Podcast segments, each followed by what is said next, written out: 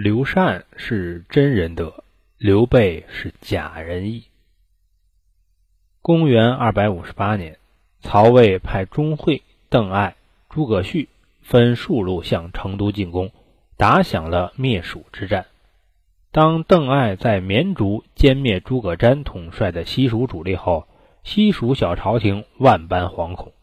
这时，历来不受重视的乔州站了出来。摆出几点不容置疑的理由，与其折腾，还不如一步到位，直接去投降曹魏。刘禅采纳了乔州的建议，遂在一番准备后，刘禅自负，并让人抬着棺材开城向邓艾投降，从此结束了刘氏父子自公元二零八年以来五十三年的军阀割据。百姓对刘禅投降的态度是怎么样的呢？据《三国演义》上说，成都之人皆聚香花迎接，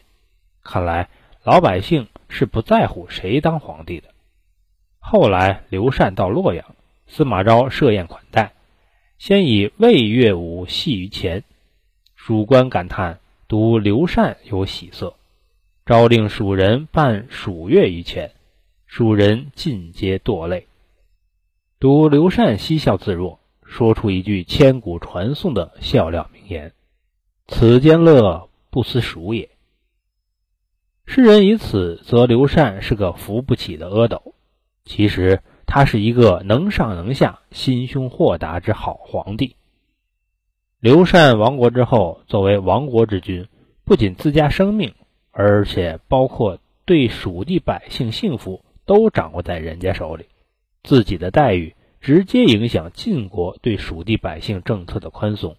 所以刘禅必须装憨卖傻，处处隐藏自己才能，才能瞒天过海，养晦自保。除了韬光养晦的才能外，刘禅还很有人情味儿。譬如说，夏侯霸的父亲为黄忠所杀，刘禅安抚前来投降的夏侯霸时说。你父亲的遇害非我先人所为，一语带过之后，套近乎说：“我的儿子还是你外甥呢。”又如魏延叛乱被杀，后主也没有对魏延一概否定，而是降旨曰：“既已明正其罪，仍念前功，赐棺椁葬之。”而在危难关头，当断则断，使国家人民得以保全。如此决策，与为了自己一己私利而不断鼓动老百姓为自己卖命的刘备来比，才是真正的仁德。人们之所以蔑视刘禅，其实就是文化的因素，因为阿斗的谋略是从长计议，不考虑一时一世的得失，同那些锱铢必较以百姓的个人物品的帝王相比，不知道高了多少倍。